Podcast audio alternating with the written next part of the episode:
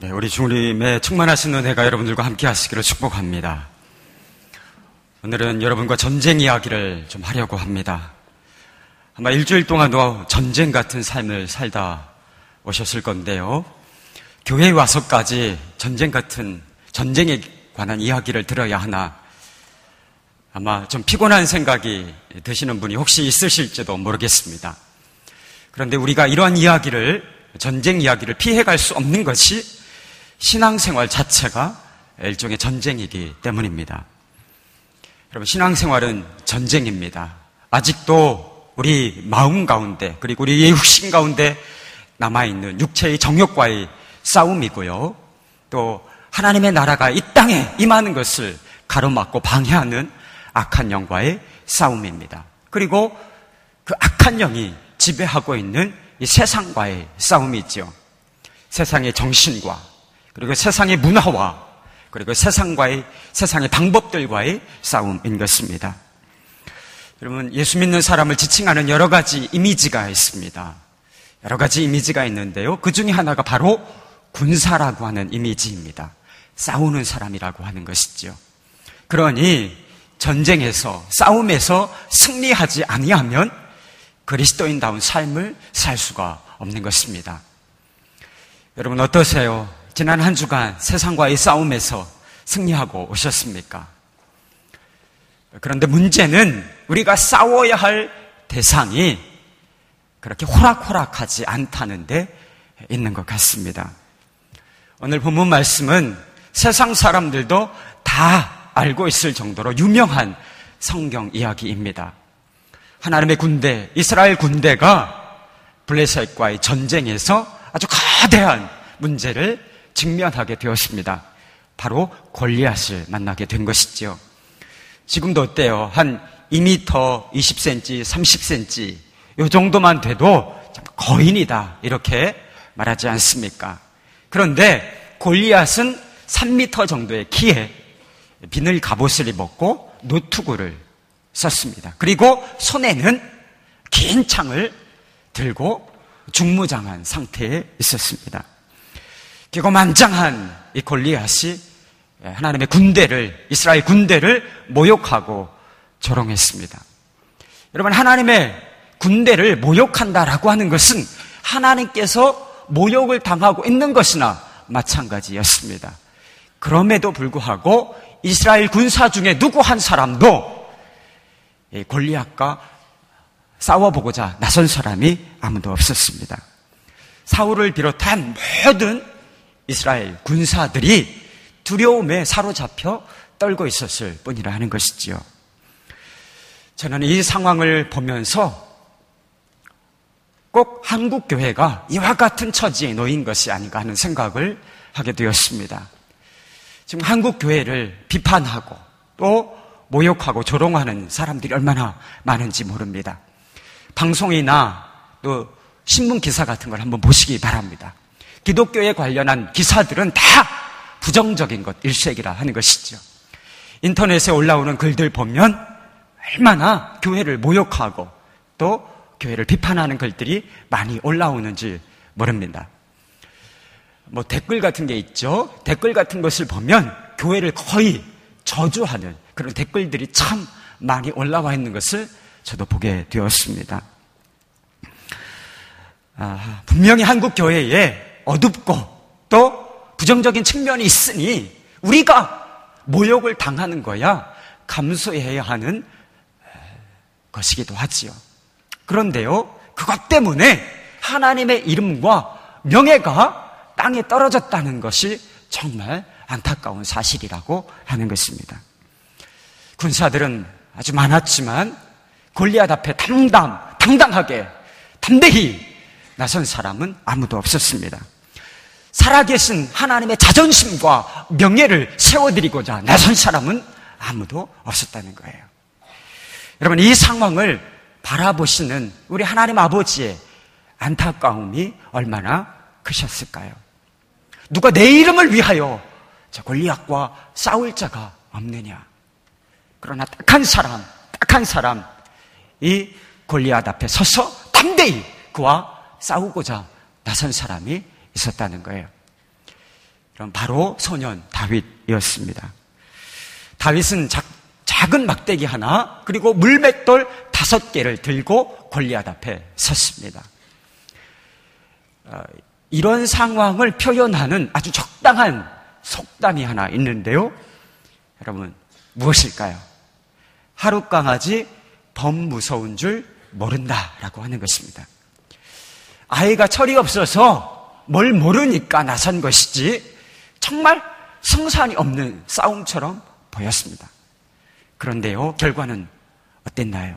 이 하루 강아지가 범을 물어 죽였다는 거예요. 골리앗을 단 한 방에 쓰러뜨린 것입니다. 그럼 다윗의 승리의 비결이 무엇이었을까요? 그럼 권투 선수가 링에 딱 올라가면 그날의 승패를 거의 직감한다고 하는 말을 들은 적이 있습니다. 링에 올라가서 상대방의 선수의 얼굴을, 모습을 딱 보는데 내 마음이 졸아들면, 예, 일반적으로 쫀다 그러죠? 쫄아들면 그날의 경기는 해보나 마나 패배라 하는 것입니다. 사울과 이스라엘 군대는 골리앗을 만나서 두려움에 사로잡혀 있었습니다. 골리앗을 보자마자 마음이 콱 이렇게 졸아 아, 들어 있었던 것이죠. 이스라엘 군대 눈앞에는 골리앗이라고 하는 눈앞에 보이는 보이는 골리앗이 있었지만 그들의 마음 속에는 보이지 않는 이 두려움이라고 하는 골리앗이 자리를 잡고 있었습니다. 그러니 싸워볼 생각조차 하지 못하고 그 자리에 낙심하고 주저앉아서 아무것도 하지 못하는 상황 가운데 놓이게 되었던 것이죠. 그러나 다윗은 골리앗을 두려워하지 않았습니다. 그 교만장한 골리앗을 보고 있으면서도 전혀 마음에 졸아들지 않았다는 것이죠. 그리고 패배를 두려워하지도 않았습니다. 그 다윗의 기세가 얼마나 대단했느냐면 골리앗이 다윗을 보고 이렇게 말합니다. 43절 말씀인데요. 내가 나를 개로 여기고 막대기를 가지고 내게 나왔느냐? 네가 지금 나를 개로 보고 있는 거야. 골리앗도 아, 자신 다윗이 자신을 두려워하지 않는다는 것을 알고 있었습니다. 허세를 떨고 있었지만 사실은 이 시점에 골리앗도 아마 스스로 패배를 직감했는지도 모른다는 것입니다. 여러분, 예수 믿는 사람들은 세상을 이끌어가야 할 사람들입니다. 세상에 대해서 리더십을 가져야 할 사람들이 바로 예수 믿는 사람들이라 하는 것이죠. 저와 여러분인 것입니다. 그런데 왜 예수 믿는 사람들이 세상에 그렇게 질질 끌려다니고 있는 것입니까? 실패를 두려워하기 때문인 것입니다. 입시에 실패하면 어떻게 하나? 취업에 실패하면 어떻게 하나? 승진에 실패하면 어떻게 하나? 사업에 실패하면 어떻게 하나? 또 결혼 생활에 실패하면 어떻게 하나? 내가 또 다른 사람들보다도 가난하게 살게 되면 어떻게 하나? 이런 두려움을 가지고 있는 사람들이 참 많은 것 같습니다. 아마 이 자리에도 이런 종류의 두려움을 가지고 계신 분이 혹시 있으실지도 모르겠습니다. 그러나 성경은 하나님께서는 성도들에게 두려워하지 말라, 놀라지 말라 라고 얼마나 많이 말씀하시는지 모른다는 거예요. 구약 성경 창세기부터 신약 성경 요한 계시록을 보면 두려워하지 말라 이런 말씀이 수백 번도 넘게 기록이 되어 있다라고 하는 것이죠. 여러분 왜 그렇게 두려워하지 말라고 말씀하시는 것일까요? 여러분 두려움이라고 하는 것이 그냥 두려움으로 그치는 것이 결코 아니기 때문인 것입니다. 두려움에는 영적인 파워, 영적인 힘이 있는 것입니다. 우리가 두려움을 갖게 되면 두려움이라고 하는 것이 우리를 조종하고 이끌어가게 되는 것입니다. 삶의 주도권을 주님께 내어드리고 주님께서 우리의 인생을 이끌어 가실 수 있어야 하는데 두려움에 우리가 사로잡히니 그 두려움이 우리의 삶을 이끌어가고 조종하게 되어버리게 된다는 것이죠. 우리 교회 남성 부흥회 때 김하중 장로님이 강사로 오신 적이 있습니다. 장로님이 집회 때 그런 말씀을 하신 적이 있습니다. 자신이 성공했다는 사람들, 돈 많다는 사람들, 총관, 뭐 총리, 장관, 이런 사람들 다 만나보았다는 거예요. 그런데 이런 사람들이 자신이 가지고 있는 것을 계속해서 누리고 유지하기 위해서 얼마나 불안해야 하는지 모른다는 거예요. 겉은 그럴듯하게 보이지요. 그런데 그 속인 즉, 불안과 근심, 시기와 다른 사람을 향한 질투, 이런 것들로 가득하더라 하는 것을 말씀을 하셨습니다. 왜 그런 줄 아는가? 사람만 쳐다보고 살기 때문이라 하는 거예요. 내가 저 사람에게 잘 보이면 내가 돈을 많이 벌 수 있겠다. 승진할 수 있겠다. 내가 좀 권력을 가질 수 있겠다. 이렇게 생각하기 때문에 그 사람에게 잘 보이려고 하고 그 사람이 시키는 대로 살고 있다라고 하는 것이죠. 성공하기 위해서 다르게 말하면 실패하지 않기 위해서 온갖 꼼수를 쓰고 있다라고 하는 것입니다.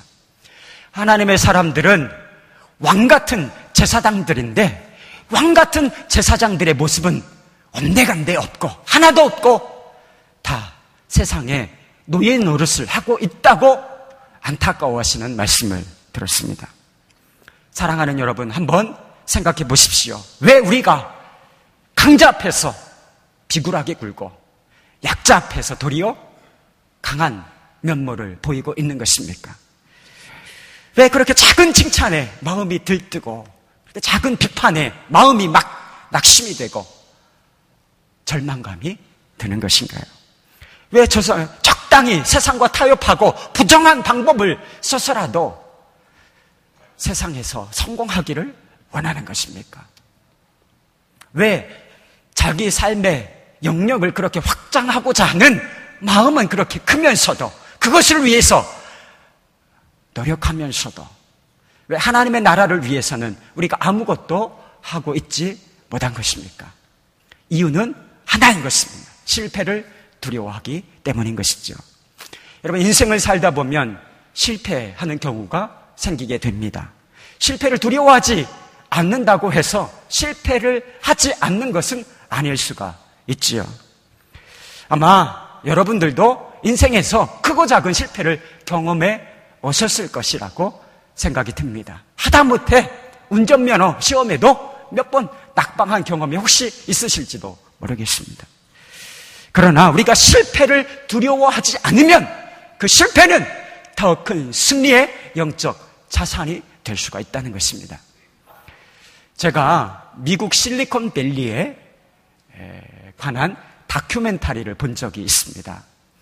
이 실리콘밸리는 미국 산업의 중추적인 역할, 싱크탱크 같은 역할을 하는 곳이 바로 이 실리콘밸리라고 합니다. 그런데 이 실리콘밸리에서는 무엇을 중요하게 생각하는가? 바로 실패를 중요하게 생각한다는 것입니다. 우리는 실패하면 너무 부끄러워 하고 자책하는 마음이 들지 않습니까? 그런데 이 실리콘 밸리에서는 실패를 훈장처럼 생각한다는 것입니다. 실패를 도대체 몇 번이나 했느냐? 당신 실패를 몇 번이나 해봤어? 이것을 중요하게 생각한다라고 하는 것입니다. 그래서 실패가 경험이 되고 자산이 되어서 결국은 엄청난 일을 이루어 내고 있다라고 하는 내용이었습니다. 여러분, 저는 세상적인 성공을 이야기하려고 하는 것이 아닙니다. 영적인 이치는 똑같다는 거예요. 미국의 경제 공황 때 루스벨트 대통령이 국민들을 향해서 이런 연설을 하신 적이 있다고 합니다. 우리가 이 시점에서 정말 두려워해야 할 것은 우리가 두려워하고 있다는 사실 단 한 가지 뿐입니다.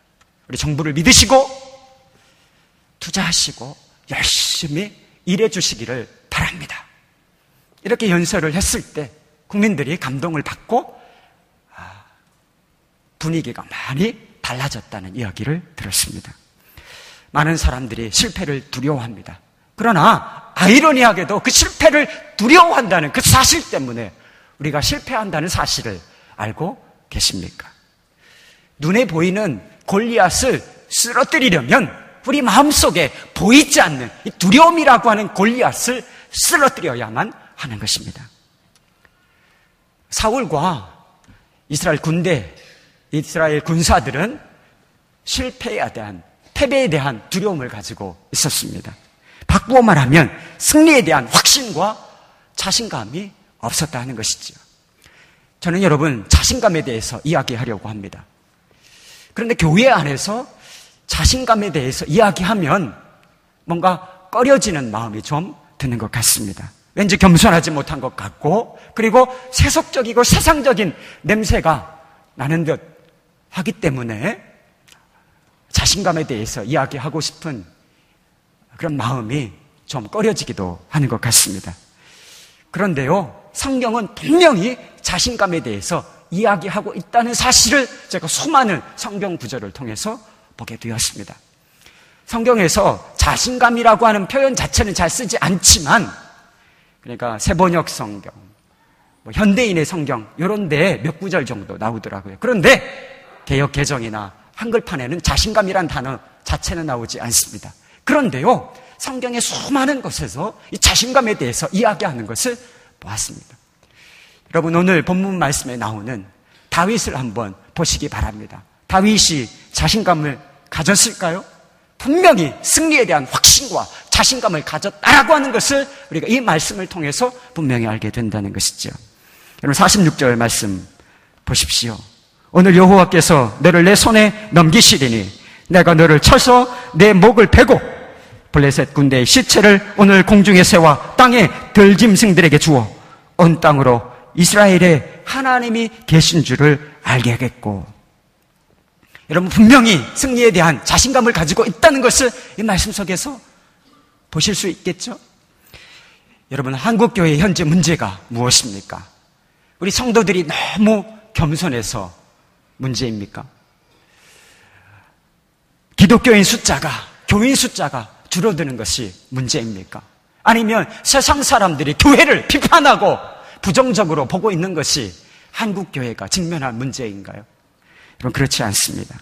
한국 교회의 문제는 성도들이 자신감, 확신을 잃어버렸다 하는데 있는 것입니다. 복음의 능력, 복음의 능력을 믿는 확신과 자신감이 사라졌다는 것이 문제이고요. 하나님의 방법으로 세상을 넉넉히 이길 수 있다라고 하는 이 자신감이 사라졌다라고 하는 것이 문제인 것입니다. 여러분, 전도하기가 어렵다는 분위기가 요즘 교계 안에 있는 것 같습니다. 성도들 마음 안에 요즘 전도하기 좀 어렵다. 이런 느낌이 있는 것 같습니다. 그런데 왜 전도하기가 어려운가요? 전도 환경이 어렵기 때문에 전도하기가 어려운 것입니까? 사람들이 기독교를, 교회를 부정적으로 보고 있기 때문에 전도하기가 어려운 것입니까? 언제든지 전도 환경은 어려웠습니다. 사람들이 부정적으로 보는 시각은 언제든지 있었다라고 하는 것이죠. 전도하기가 어렵다고 느끼는 것은 환경이 어렵기 때문이 아니라 복음에 대한 확신, 자신감이 성도들 안에 사라졌기 때문이라 하는 것이죠. 여러분, 소도 언덕이 있어야 비빈다. 그런 말이 있지요. 뭔가 우리가 자신감을, 확신을 가지려면 근거가 있어야 하는 법인 것입니다. 근거 없는 자신감을 만용이라고 부르지요. 오늘 본문 말씀에 보면 골리앗도 자신감, 상당한 자신감을 가지고 있었고요. 다윗도 역시 상당한 자신감, 확신을 가지고 있었습니다. 그러나 이 두 사람이 가지고 있었던 자신감, 그것의 출처와 뿌리는 전혀 달랐다는 것이죠. 골리앗은 자기 자신이 가지고 있는 것들을 통해서 자신감을 가지고 있었습니다. 자신의 신장과 그리고 자신이 입고 있는 갑옷 그리고 들고 있는 창, 이 무기 그리고 자신이 여태껏 쌓아왔던 이 전투력을 통해서 자신감을 가지게 되었습니다. 그리고 그 자신감을 가지고 하나님의 군대를 모욕하고 이 어린 다윗을 우습게 여기고 무시했던 것이지요. 많은 사람들이 골리앗 같은 자신감을 갖기를 원하는 것 같습니다. 세상 사람들은 뭐 말할 것도 없고요. 예수 믿는 사람들 중에서도 골리앗과 같은 자신감을 갖기를 원하는 사람이 참 많이 있는 것 같습니다. 자신감을 갖기 위해서 스펙을 쌓지요. 더 높은 학력을 쌓으려고 하고요. 그리고 더 많은 병력들을 싸우려고 애를 무진 쓰고 있습니다. 그런데 골리앗 같은 자신감을 지칭하는 전문 용어 하나가 있는데요. 그것이 바로 교만이라고 하는 것입니다. 여러분, 우리가 가신 것, 자신이 가지고 있는 어떤 것을 통해서 자신감을 가질 수는 있지만 그것의 실체는 바로 교만이라고 하는 것입니다.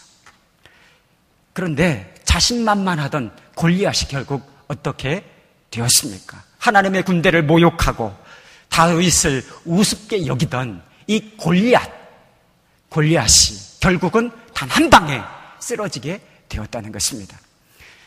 그래서 자신이 가진 것, 어떤 것을 통해서 자신감을 가지고, 그리고 그것을 통해서 세상을 살고, 세상에서 승리하는 삶을 살려고 하는 사람이 있다면, 결국에 가서는 골리앗처럼 쓰러지게 되어버리고 만다 하는 것입니다. 저희 교회에 홈페이지에 신앙 Q&A라고 하는 게시판이 있는 것을 혹시 아시는지 모르겠습니다. 조회수가 높지 않은 것을 보니까 많은 관심은 없으신 것 같아요. 신앙생활에 대해서 궁금한 것을 물어보시고 답변을 드리는 그런 게시판입니다. 그런데 어떤 청년이 외모에 대한 열등감을 가지고 있는데 상담글을 이렇게 올렸습니다. 성형 수술로 외모에 대한 열등감 해결하고 자신감을 가질 수 있다면 그것도 좋은 것 아니겠습니까? 여러분 어떻게 생각하십니까? 요즘은 외모 스펙이라고 하는 이야기가 있습니다. 외모도 세상에서 성공하기 위한 하나의 조건이 되고 있다는 것이죠. 그래서 얼굴이 예쁘고 잘생긴 사람이 취직이 잘 된다. 이런 이야기도 떠돌고 있습니다. 세상의 정서가 그러다 보니, 문화가 그렇다 보니, 아마 이 자리에 있는 분들 중에서도 이 청년과 같은 고민을 가지고 계신 분이 혹시 있으실지 모르겠습니다. 턱 좀 깎아볼까? 코 좀 세워볼까? 눈도 좀 어떻게 예쁘게 만들어 볼까? 아마 이런 갈등을 고민을 하고 계신 분이 혹시 있으실지도 모르겠습니다. 요즘은요, 성형수술로 외모도 바꿀 수 있는 세상이 됐어요.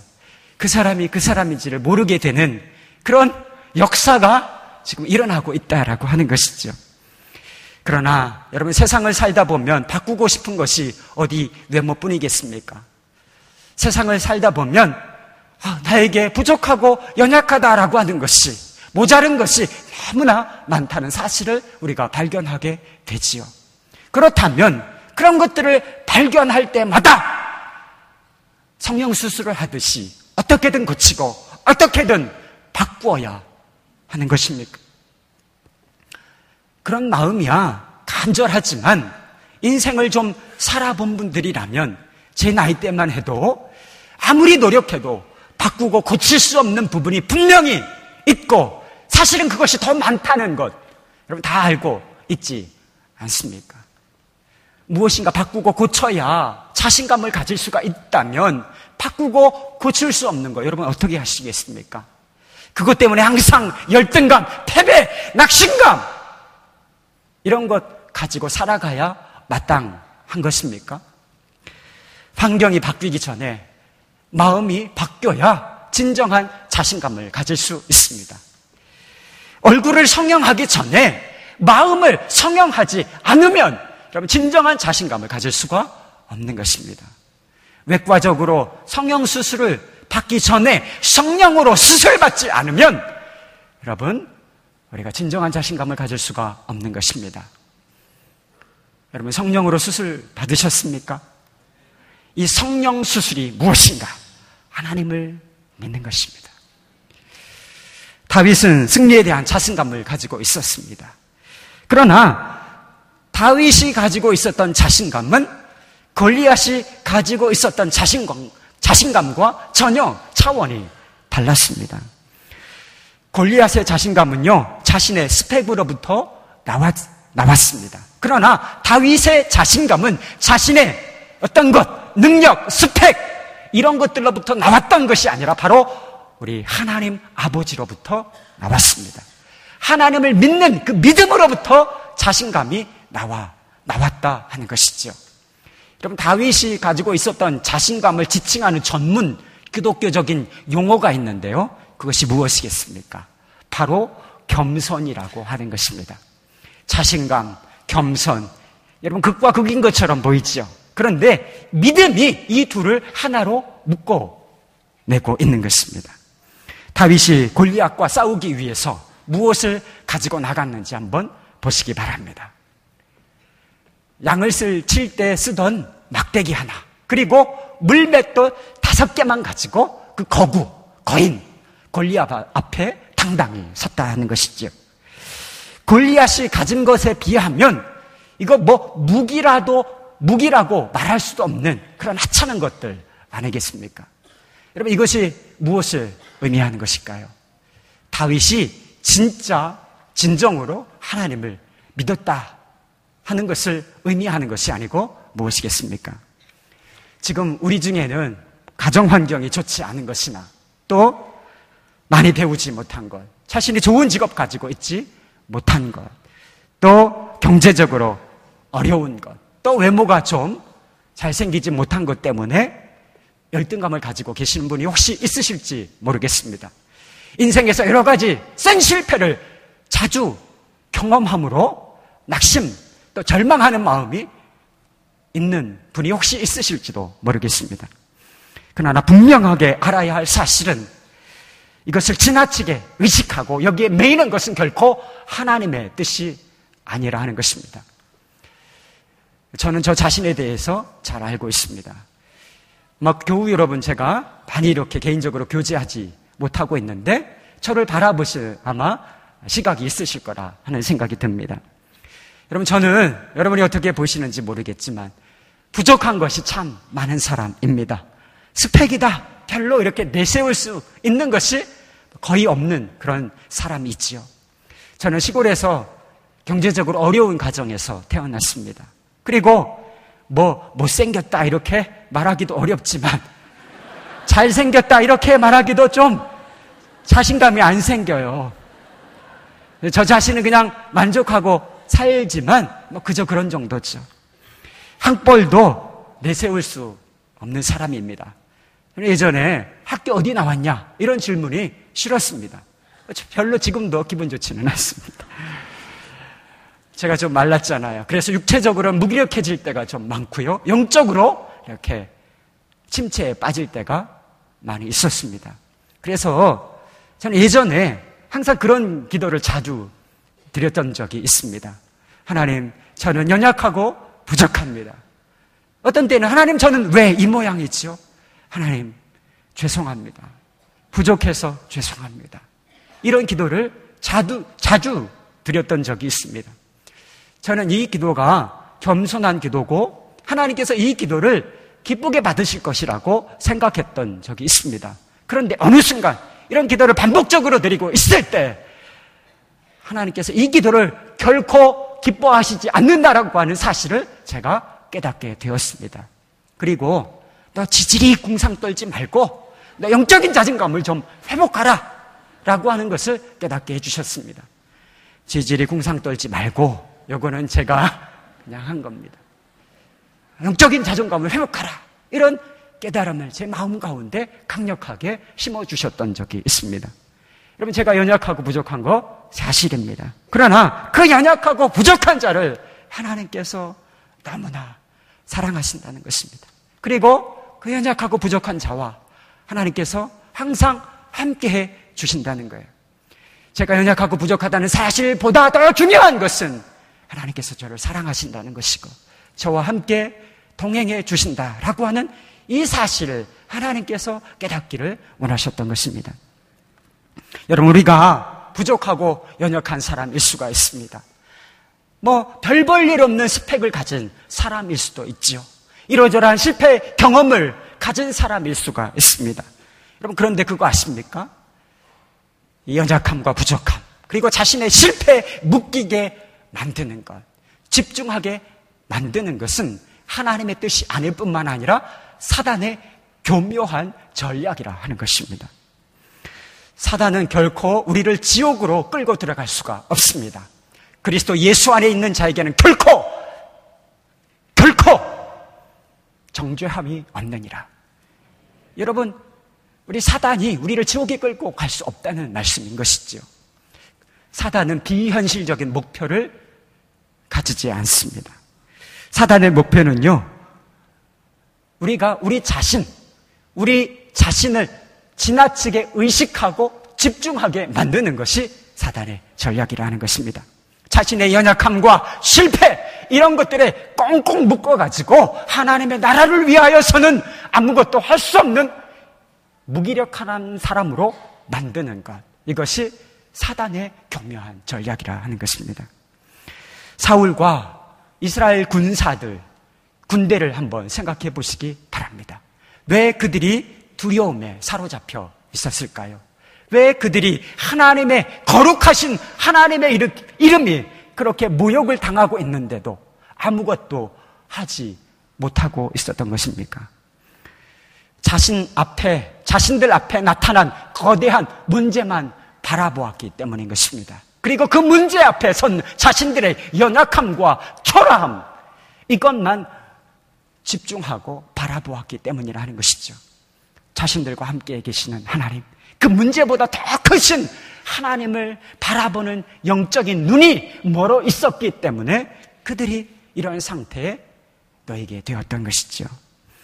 제가 보기에 여기에 계신 모든 분들이 다윗이 가졌던 것처럼 막대기 하나 그리고 물맷돌 다섯 개 이상은 다 가지고 계신 것처럼 보입니다. 그럼 그러시죠? 막대기 50개, 물맷돌 500개 정도는 아마 다 가지고 계신 것 같습니다. 여러분, 여러분이 가진 것이 좀 부족하게 느껴지시나요? 세상에서 성공하기 위해서, 세상에서 크리스천으로 승리하는 삶을 살기 위해서 무엇이 더 필요하다고 느끼고 계십니까? 여러분, 세상에서 승리하기 위해서 대단한 스펙이나 능력이 필요한 것이 아닙니다. 지금보다 더 높은 학력을 가질 필요도 없습니다. 지금보다 더 외모가 잘생겨야 할 필요도 없는 것입니다. 지금보다 더 높은 지위와 더 많은 부를 소유해야 할 필요도 없는 것입니다. 다윗처럼, 다윗처럼 하나님을 믿는, 하나님을 의지하는 이 믿음만 하면 막대기 하나, 물맷돌 다섯 개라도 얼마든지 세상과 싸워 승리할 수가 있는 줄 믿습니다. 왜냐하면 전쟁의 승패는 우리가 가진 어떤 것에 달려 있는 것이 아니라 바로 우리 하나님께 속해 있는 것이기 때문인 것입니다. 47절 말씀 제가 읽어 드릴게요. 또 여호와의 구원하심과 여호와의 구원하심이 칼과 창에 있지 아니함을 이 무리에게 알게 하리라. 전쟁은 여호와께 속한 것인즉 그가 너희를 우리 손에 넘기시리라. 아멘. 여러분 다윗은 물맷돌 하나로 골리앗을 한 방에 쓰러뜨렸습니다. 그런데 50절 말씀에 보면 굳이 다윗이 이 골리앗을 쓰러뜨리고 죽였는데 그 손에 칼이 없었다라고 하는 것을 강조하는 말씀을 보게 됩니다. 여러분 다윗은 칼로 승리한 것이 아니었습니다.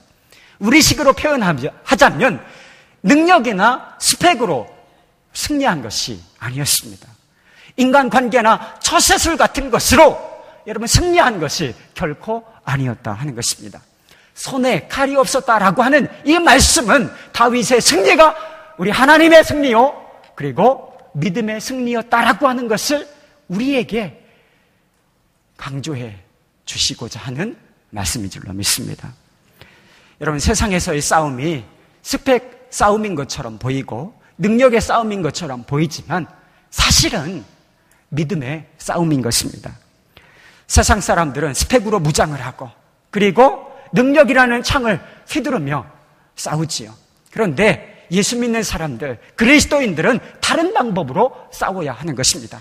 복음의 막대기를 가지고 믿음의 물맷돌을 가지고 세상과 싸워야 한다는 것입니다.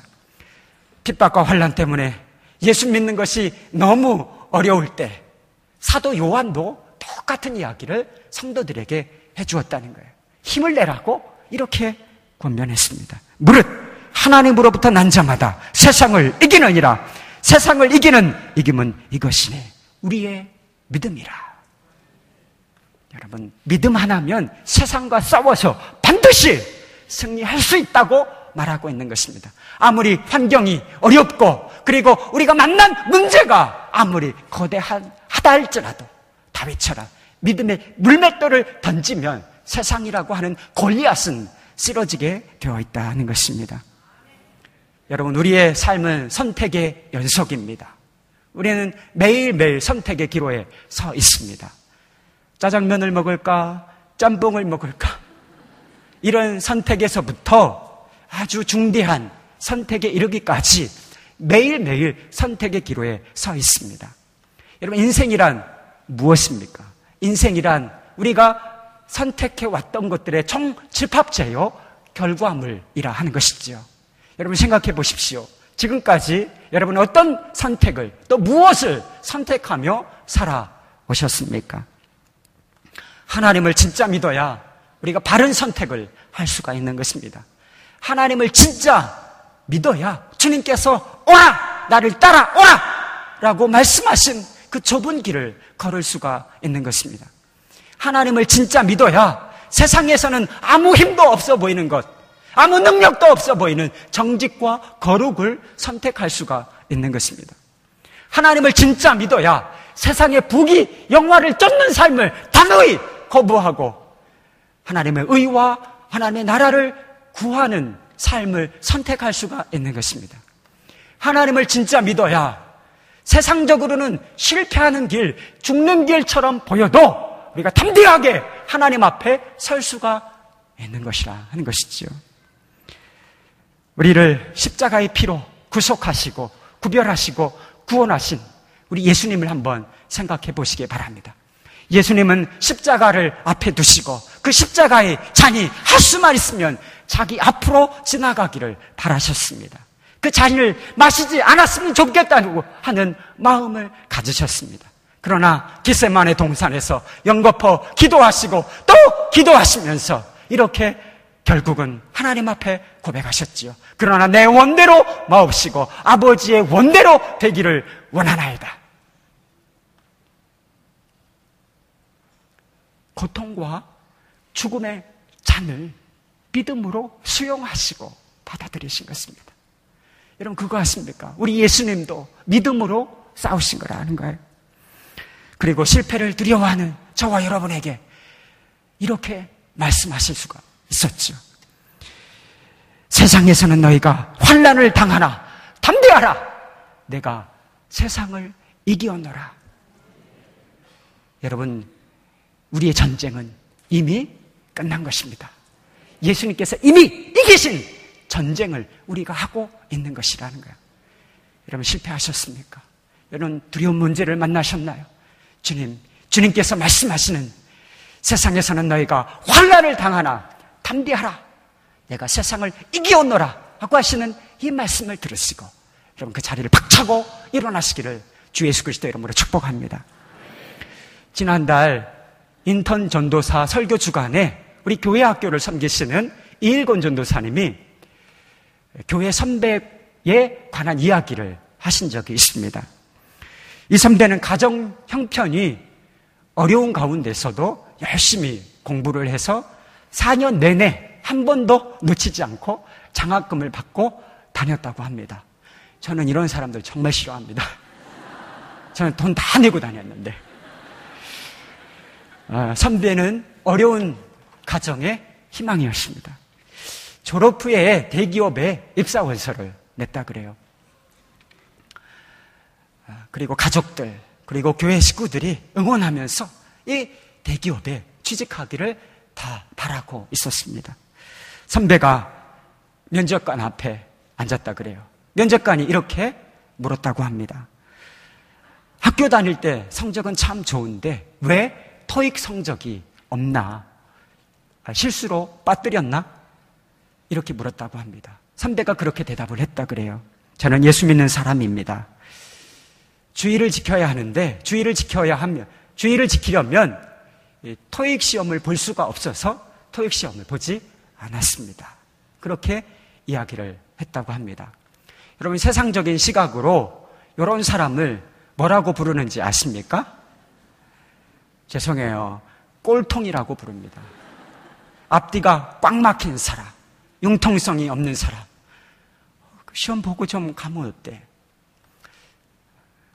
면접관이 어이가 없는 듯이 다시 물었다 그래요. 그럼 자네 회사가 너무 바쁜 상황이야. 그래서 회사에서 일요일에도 출근하라고 하면 어떻게 하겠나? 여러분 선택의 기로에 선 것입니다. 여러분이 만약 이런 질문을 받는다면 어떻게 대답하시겠습니까? 선배는 이렇게 대답을 했다고 해요. 주일을 지키고 주일 예배를 드리고 회사에 출근하겠습니다. 이 선배의 말을 들으면서 교회 식구들조차 아, 왜 그랬어? 떨어졌을 것이라고 생각을 했다 그래요. 그러나 결과는 합격이었습니다. 실패를 자진한 것처럼 보였지만 하나님께서는 이 선배를 교회와 회사에서 믿음의 증인으로 세우셨다라고 말했습니다. 그럼 제가 김하중 장로님의 이야기를 했지요. 장로님은 공직자 생활을 하시면서 승진하기 위해 인사청탁 한 번 하시지 않았다고 했습니다. 외교관 생활 30년을 하면서 골프 한 번 안 치셨다고 했습니다. 그럼 골프 치시는 분이 있으시면 쳐도 괜찮습니다. 여러분 골프 취미로야 운동으로야 얼마든지 할 수 있는 것이죠. 그런데 고위공직자들이 왜 골프를 칩니까? 밑에 의도가 깔려 있는 경우가 많지 않습니까? 인간관계 좀 발을 넓혀서 내가 성공하는데 내 자리를 높여가는데 좀 도움이 되지 않을까. 그런 생각들도 있는 것 아니겠습니까? 그런데 그렇게 하지 않았다고 했어요. 그리고 장관 재직 시에는 술도 하지 않으면서 기도만 해서 장관 하겠어? 그렇게 노골적으로 비판하고 욕하는 사람들도 많았다고 했습니다. 그러나 장로님은 아무도, 사람들 아무도 도와주지 않아도 하나님이 도와주시면 된다고, 된다고 믿었습니다. 김하중 장로님은 세상의 방법을 따르지 않았습니다. 믿음의 방법을 따랐지요. 그러나 장로님은 주중대사 역사상 6년 반이나 되는 최장수 대사로 기록되었다 하는 것입니다. 그래서 주변에서 사람들이 물어본다는 거예요. 어떻게 하면 그렇게 대사를 오래 할 수 있습니까? 그러면 장로님이 질문을 되묻는다는 거예요. 되묻는다는 거예요. 하나님을 믿으십니까? 이렇게 질문을 하신다는 것입니다. 여러분, 한국교회를 생각해 보십시오. 저 이 말씀 준비하면서 한국교회에 대한 안타까운 마음이 많이 있었습니다. 하나님의 자존심이 구겨졌고, 하나님의 명예가 땅에 떨어졌습니다. 우리 자존심이 구겨지고 상처받고, 우리 명예가 땅에 떨어지는 것은 얼마나 우리가 참지 못하고 분을 냅니까? 누군가 나서야 할 때인 것이죠. 하나님의 자존심과 명예를 회복할 다윗과 같은 사람이 필요한 것입니다. 믿음의 물맷들을 들고 서서 세상이라는 골리앗과 맞짱을 뜰 담대한 하나님의 사람이 필요하다는 것입니다. 여러분, 사랑하는 여러분, 믿음의 용사로 나서지 않으시겠습니까? 믿음의 에이스로, 숨겨둔 에이스가 여기 있다. 하나님의 에이스로 여러분 자진하여 나서지 않으시겠습니까? 여러분 함께 기도하십시다. 하나님께서 살아계신 것을 세상에 보여줄 믿음의 세대가 필요합니다. 하나님의 방법으로 세상을 이끌어갈, 이끌어갈 왕 같은 제사장을 하나님께서 찾고 계십니다. 이 하나님의 안타까운 부르심에 우리 믿음으로 응답하십시다. 세상을 두려워하지 않고 세상보다 더 크신 주님만 바라보고 나가게 하시옵소서. 주 예수 그리스도의 이름으로 세상과의 싸움에서 승리를 얻게 하여 주시옵소서. 다 같이 통성으로 기도하십시다. 걸어가신 하나님 아버지, 우리를 세상에서 구별하시고 죄악사 세상에서 건져주신 은혜를 너무나 감사합니다. 하나님 아버지, 우리가 사단에 속해 있었고 말할 수 없는 불행한 처지에 있었지만 하나님 예수 그리스도를 믿는 믿음을 통해서 우리를 거룩하게 구별하여 주시고 하나님의 자녀로 삼아 주신 것을 감사합니다. 그러나 우리가 세상의 방법대로 세상의 가치관대로 살아가고 있음을 하나님 용서하여 주시옵소서. 하나님의 명예와 하나님의 자존심이 회복되게 하여 주시옵소서. 우리를 사용하여 주시옵소서. 우리가 하나님의 전차로 믿음의 용사로 나설 수 있도록 역사하여 주시옵시고 하나님의 명예와 하나님의 자존심을 세워드릴 수 있는 믿음의 사람들, 다윗과 같은 사람이 되도록 하나님 역사하시고 축복하여 주시옵소서. 오 예수여, 우리에게 힘을 주시옵소서. 사랑이 많으신 하나님 아버지, 하나님의 명예를 땅에 떨어뜨린 죄악을, 우리의 죄악을 용서하여 주시옵소서. 그러나 다시 한 번, 다시 한번 하나님의 명예와 자존심을 세워드릴 기회를 우리에게 허락하여 주시옵소서. 더 이상 실패를 두려워하며 세상의 노예로 살지 않겠습니다. 마음에 갈등이 생기고 세상이 너무나 크게 보일 때마다 눈을 들어 세상보다 더 크신 주님을 바라보게 하시옵소서. 우리에게 두려움 없는 용기를 주시고 하나님께서 이끌어 주시고 오라 하시는 생명의 길, 좁은 길, 의의 길을 담대하게 걸어갈 수 있는 은혜를 허락하여 주시옵소서. 하나님을 알지 못하는 이들에게 하나님께서 지금 살아 역사하시는 것을 보여줄 수 있는 믿음의 증인이 되게 하여 주시고 왕 같은 제사장으로 세상을 우리 주위 사람들을 주님께 이끌어가는 자로 살 수 있도록 역사하여 주시옵소서. 하나님, 이 시간 감사함으로 예물을 드리는 성도들의 마음에 고백을 받아 주시옵소서. 우리에게 허락하여 주신 모든 것이 하나님으로부터 왔음을 우리가 고백합니다. 땀과 눈물과 헌신과 사랑이 담긴 이 마음의 예물을 주님께서 기쁘게 받아주시고 하나님의 나라를 위하여 값지게 사용되어지게 하여 주시옵소서. 성도들의 가정과 직장의 복을 주시옵소서.